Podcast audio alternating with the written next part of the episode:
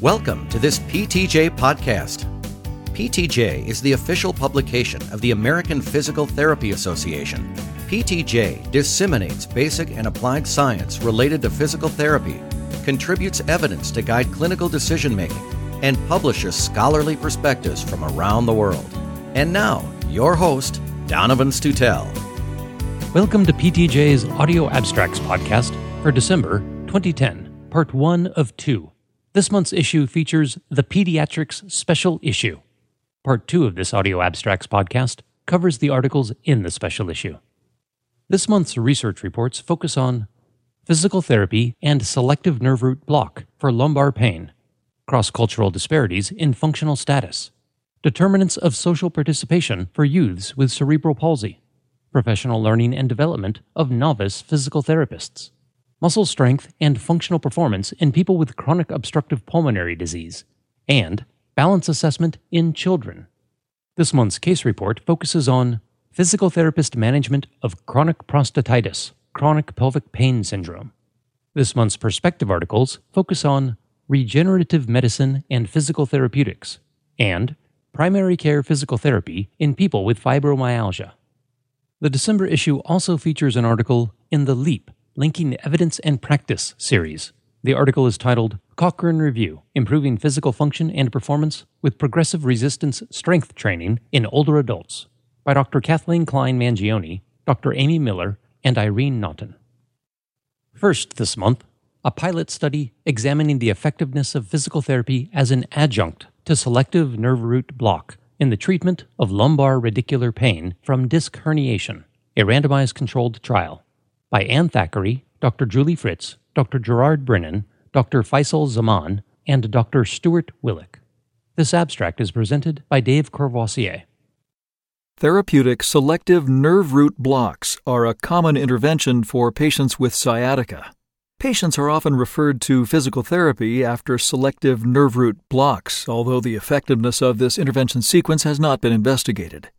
The study was a preliminary investigation of the effectiveness of selective nerve root blocks with or without subsequent physical therapy in people with low back pain and sciatica.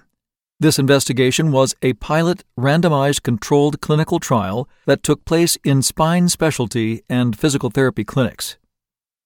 44 people with low back pain with clinical and imaging findings consistent with lumbar disc herniation and who were scheduled to receive selective nerve root blocks participated in the study. 64% of the participants were men. Participants had a mean age of 38 and a half years. The participants were randomly assigned to one of two groups. One group received four weeks of physical therapy after the injections. The other group did not receive physical therapy after the injections. All participants received at least one selective nerve root block. 28 participants received multiple injections. Participants in the group that received physical therapy attended an average of six physical therapy sessions over an average of 24 days. Significant reductions in pain and disability occurred over time in both groups, with no differences between groups at either the eight week or six month follow up for any outcome. Nine participants underwent surgery during the follow up period five in the group that did not receive physical therapy, and four in the group that did receive physical therapy. The limitations of this study were a relatively short term follow up period and a small sample size. A physical therapy intervention after selective nerve root blocks did not result in additional reductions in pain and disability or perceived improvements in participants with low back pain and sciatica. This article has a bottom line clinical summary.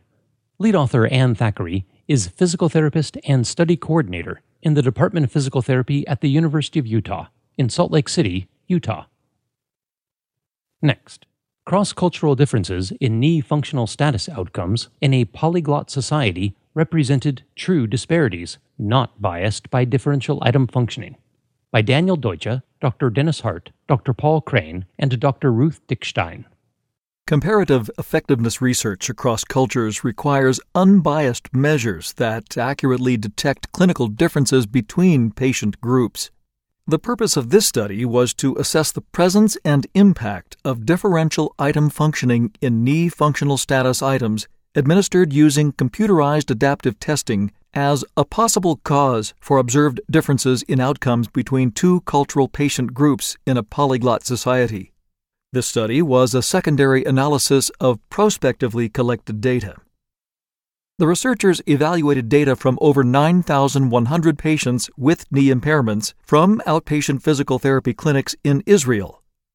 Items were analyzed for differential item functioning related to sex, age, symptom acuity, surgical history, exercise history, and language used to complete the functional survey Hebrew versus Russian. Several items exhibited differential item functioning. However, unadjusted functional status estimates and functional status estimates that accounted for differential item functioning were essentially equal. No individual patient had a difference between unadjusted and adjusted functional status estimates as large as the median standard error of the unadjusted estimates. Differences between groups, defined by any of the covariates considered, were essentially unchanged when using adjusted instead of unadjusted functional status estimates. The greatest group level impact was less than 0.3% of one standard deviation of the unadjusted functional status estimates.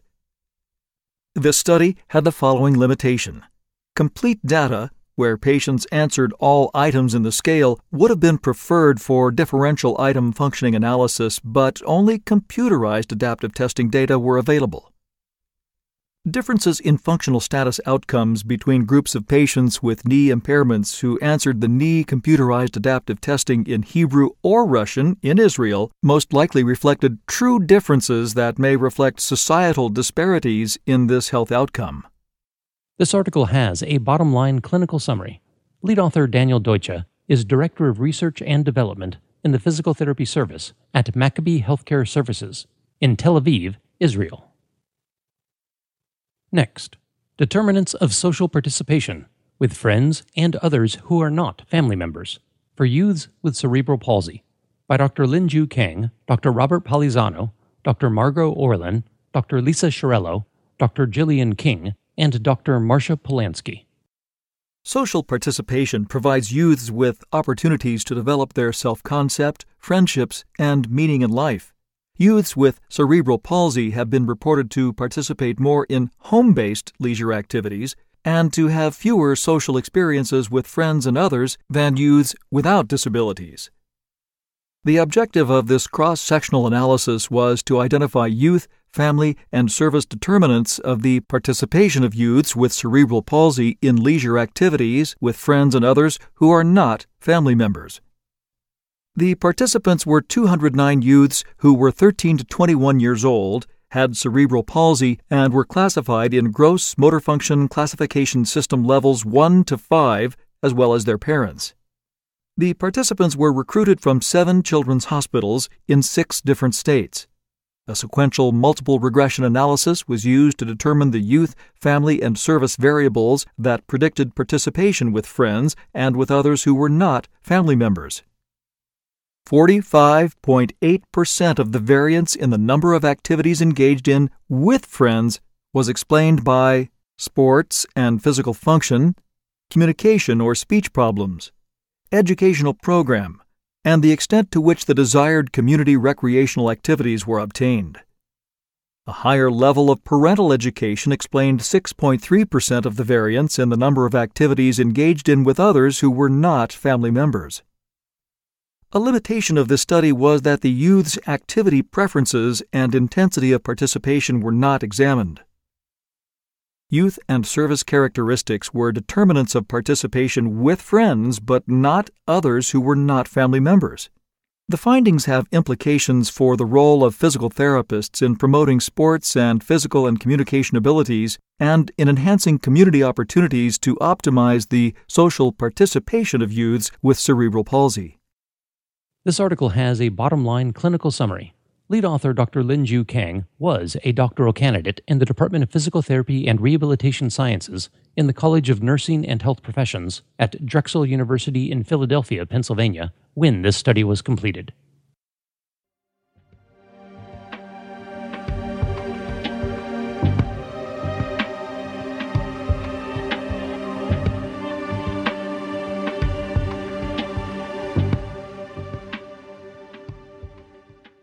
The First Year of Practice An Investigation of the Professional Learning and Development of Promising Novice Physical Therapists by Dr. Lisa Black, Dr. Gail Jensen, Dr. Elizabeth Mostrom, Dr. Jan Perkins, Dr. Pamela Ritzline, Dr. Lorna Hayward, and Dr. Betsy Blackmer. The goal in studying expertise is not merely to describe ways in which experts excel, but also to understand how experts develop in order to better facilitate the development of novices. The study of novice progression helps the physical therapy profession to understand what successful versus unsuccessful learning looks like. This understanding is critical as autonomous practice places increased demands for advanced clinical judgments and the ability to assume professional responsibilities. The purpose of this study was to explore the experiences, learning, and development of promising novice therapists throughout their first year of practice in the United States. A longitudinal, multiple site, qualitative case study method was used for within case and across case analysis a purposive sample of 11 promising new graduates from four physical therapist education programs participated. Investigators followed the graduates throughout their first year of practice. Data sources included 1. Semi structured interviews conducted at baseline and every three months thereafter for one year. 2. Reflective journals completed at regular intervals. And 3 Review of academic and clinical education records and resumes. Four themes emerged. 1. The clinical environment influenced the novice physical therapist's performance. 2. Participants learned through experience and social interaction, and learning was primarily directed toward the self. 3. Growing confidence was directly related to developing communication skills. And 4 therapists were engaged in professional identity formation and role transitions. The findings suggest that there are common experiences and themes that emerge as novice physical therapists develop. Although research has been conducted on expertise in physical therapy, few longitudinal investigations have explored the development of therapists across transitions from graduate to novice to expert practitioner. This study explored and described the learning and development of graduates during their first year of practice. Lead author Dr. Lisa Black is Assistant Professor and Director of Clinical Education in the Department of Physical Therapy at Creighton University in Omaha, Nebraska. Next, associations of the stair climb power test with muscle strength and functional performance in people with chronic obstructive pulmonary disease, a cross sectional study by Dr. Marc Roig, Dr. Janice Eng, Dr. Donna MacIntyre, Dr. Jeremy Road, and Dr. W. Darlene Reid. The stair climb power test is a functional test associated with leg muscle power in older people. The purposes of this cross sectional investigation were 1. To compare the results of the stair climb power test in people with chronic obstructive pulmonary disease, COPD, and people who were healthy, and 2 to explore associations of the stair climb power test with muscle strength and functional performance. 42 people participated in the study. 21 people with COPD who had a predicted mean percentage of forced expiratory volume in one second of 47.2, and 21 people who were healthy and matched for age, sex, and body mass. All participants were tested with the stair climb power test. Knee extensor and flexor muscle torque was assessed with an isokinetic dynamometer. Functional performance was assessed with the timed up and go test and the six minute walk test. People with COPD showed lower values on the stair climb power test and on all torque measures except for eccentric knee flexor muscle torque. In people with COPD, performance on the timed up and go test and the six minute walk test was lower by 23% and 28% respectively. In people with COPD, the stair climb power test was moderately associated with knee extensor muscle isometric and eccentric torque and strongly associated with the six minute walk test. In people who were healthy, the association of the stair climb power test with knee extensor muscle torque tended to be stronger. However, no significant relationship between the stair climb power test and measures of functional performance was found. The observational design of the study and the use of a relatively small convenience sample limit the generalizability of the findings. The stair climb power test is a simple and safe test associated with measures of functional performance in people with COPD. People with COPD show deficits on the stair climb power test. However, the stair climb power test is only moderately associated with muscle torque and thus cannot be used as a simple surrogate for muscle strength in people with COPD. Lead author Dr. Marc Roig is a postdoctoral fellow at the University of Copenhagen in Copenhagen, Denmark. He was a doctoral student in rehabilitation sciences at the University of British Columbia in Vancouver, British Columbia, Canada, at the time of the study. Next, construct validity of the assessment of balance in children who are developing typically and in children with hearing impairments by Alexandra de Kegel, Dr. Inge Dhooge, Wim Peersman, Johan Rijckaert, Tine Baetens, Dr. Dirk Cambier, and Dr. Hilde Van Waelvelde. Children with hearing impairments have a higher risk for deficits in balance and gross motor skills compared with children who are developing typically. As balance is a fundamental ability for the motor development of children, a valid and reliable assessment to identify weaknesses in balance is crucial. The purpose of this study was to investigate the construct validity of posturography and clinical balance tests in children with hearing impairments and in children who are developing typically.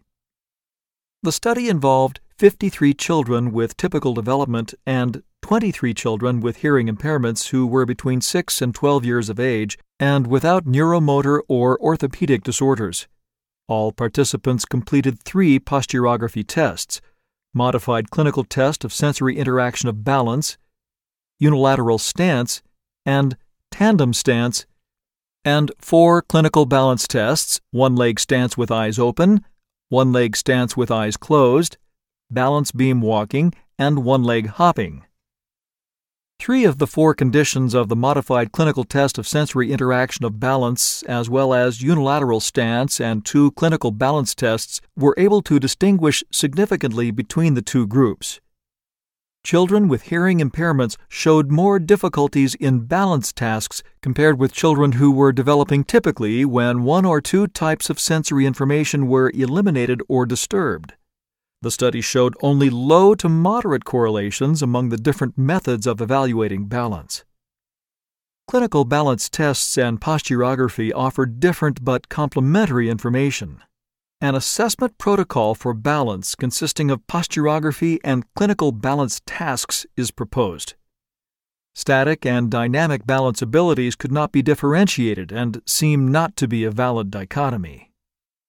Lead author Alexandra de Kegel is a doctoral student in the Department of Rehabilitation Sciences and Physiotherapy at Ghent University and at University College Artevelde Hogeschool, both in Ghent, Belgium.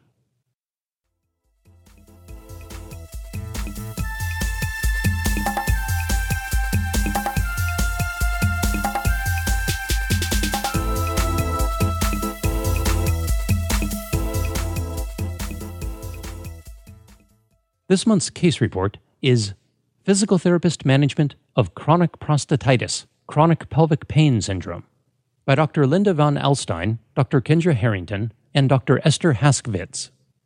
Chronic prostatitis, chronic pelvic pain syndrome negatively affects quality of life and sexual function in men of all ages. Typical treatment with antibiotic and antimicrobial drugs often is not successful. The purpose of this case report is to describe a multimodal physical therapy intervention that included manual therapy techniques applied to the pelvic floor in two patients who were unsuccessfully treated with the biomedical model of prescription drug therapies. Two men, aged 45 years and 53 years, and diagnosed with chronic prostatitis, were referred for physical therapy following unsuccessful pharmacological treatment. The patients were treated with manual therapy techniques applied to the pelvic floor and instructed in progressive muscle relaxation, flexibility exercises, and aerobic exercises. Changes in the patient's National Institutes of Health Chronic Prostatitis Symptom Index revealed differences between pre intervention and post intervention scores, reflecting decreased pain and improved quality of life. One patient improved from a score of 25 out of a total possible score of 43 before treatment to a score of 0 after treatment. The other patient improved from a score of 29 out of 43 to a score of 21. Manual therapy techniques applied to the pelvic floor and performed by a physical therapist specially trained in these techniques, along with progressive muscle relaxation, flexibility exercises, and aerobic exercises, appeared to be beneficial to both patients in reducing pain and improving sexual function. Lead author Dr. Linda Van Alstine is physical therapist at Physical Therapy Associates of Schenectady in Latham, New York. Our first perspective article is The Emerging Relationship Between Regenerative Medicine and Physical Therapeutics by Dr. Fabrisia Ambrosio, Dr. Stephen Wolf, Dr. Anthony Delitto, Dr. G. Kelley Fitzgerald, Dr. Stephen Badylak, Dr. Michael Boninger, and Dr. Alan Russell. Dramatic changes in the healthcare landscape over the next few decades undoubtedly will affect rehabilitation specialists' practice. In the multidisciplinary field of regenerative medicine, cell, tissue, or organ substitutes are used to enhance the healing potential of the body. Given that the restoration of normal functioning of injured or diseased tissues is expected to be the ultimate goal of these therapies, the future of regenerative medicine is undeniably tightly intertwined with that of rehabilitation. Rehabilitation specialists not only must be aware of cutting edge medical advances as they relate to regenerative medicine, but also must work closely with basic scientists to guide the development of clinically relevant protocols. The purposes of this article are 1. To provide a current perspective on biological approaches to the management of musculoskeletal disorders, and 2. To highlight the needed integration of physical therapeutics with regenerative medicine. Lead author Dr. Fabrisia Ambrosio is director of the Cellular Rehabilitation Laboratory and is assistant professor in the departments of Physical Medicine and Rehabilitation, Physical Therapy, and Orthopedic Surgery, and in the McGowan Institute for Regenerative Medicine, all at the University of Pittsburgh, in Pittsburgh, Pennsylvania. Finally, in part one, our last perspective article is Primary Care Physical Therapy in People with Fibromyalgia Opportunities and Boundaries Within a Monodisciplinary Setting by Dr. Jo Nijs, Dr. Kaisa Mannerkorpi, Filip Descheemaeker, and Dr. Boudewijn van Houdenhove. Despite the fact that people with fibromyalgia syndrome frequently are seen by primary care physical therapists, guidelines for the management of fibromyalgia syndrome are based primarily on outcomes from multidisciplinary and tertiary care treatment studies. Few data addressing the treatment of patients with fibromyalgia syndrome in primary care currently are available. The evidence based guidelines on the management of fibromyalgia syndrome are based in part on evidence from studies examining physical therapy treatment components alone, such as aerobic exercise and education. Thus, the recommendations can be applied to primary care physical therapy. Primary care physical therapy for patients with fibromyalgia syndrome should include education, aerobic exercise, and strengthening exercise. For other treatment components, such as passive treatments, activity management, and relaxation, less evidence currently is available to advocate their use in primary care physical therapy. Superior results are to be expected when various treatment components are combined. Lead author Dr. Jo Nijs is assistant professor at Vrije Universiteit Brussels in Brussels, Belgium, in the Division of Musculoskeletal Physiotherapy, Department of Healthcare Sciences at Artesis University College in Antwerp, Belgium, and in the Department of Physical Medicine and Physiotherapy at the University Hospital Brussels in Brussels, Belgium. Thanks for listening. This has been a production of Science Audio, online at www.scienceaudio.net. We always appreciate your feedback. You can email ptj at scienceaudio.net or leave a voicemail at 626 593 7825.